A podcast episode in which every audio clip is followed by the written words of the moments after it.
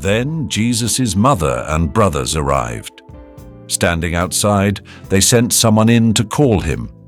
A crowd was sitting around him, and they told him, Your mother and brothers are outside looking for you. Who are my mother and my brothers? he asked. Then he looked at those seated in a circle around him and said, Here are my mother and my brothers. Whoever does God's will is my brother and sister and mother.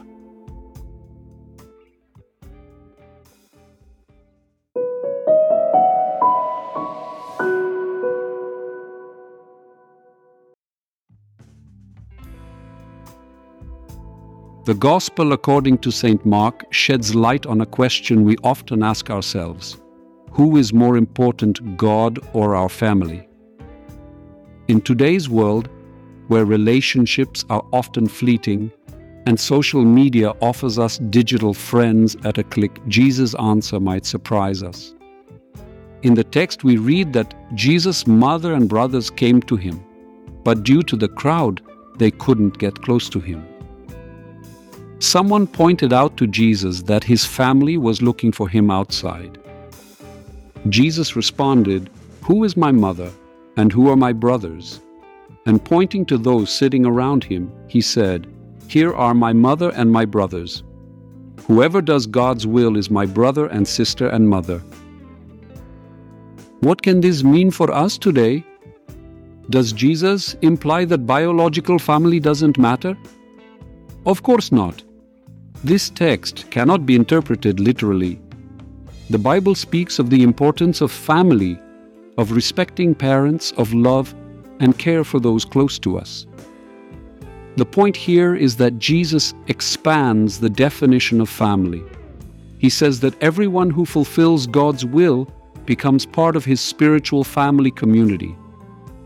In the era of social media, where algorithms choose our friends, we should ask ourselves are we forgetting about true, deep community? Are we replacing it with superficial relationships? Sometimes do we focus too much on online acquaintances while the real relationships near us start to suffer or die from longing for us?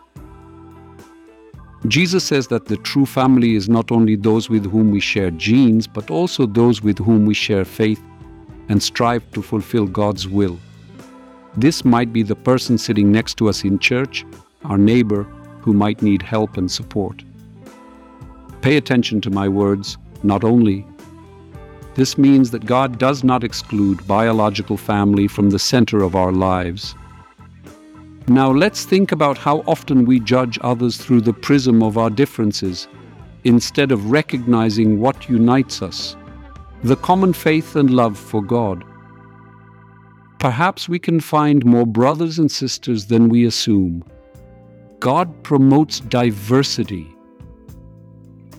This is evident in the biblical quote from the third chapter of the letter to the Galatians, where the Apostle Paul wrote, there is neither Jew nor Greek, there is neither slave nor free, there is no male and female, for you are all one in Christ Jesus.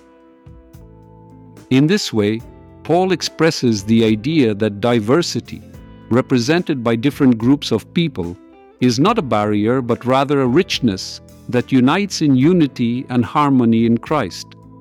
Such words confirm that God values diversity and unity in His creation, seeing in them a reflection of His versatility and love. Remember the words of Jesus from today's Gospel?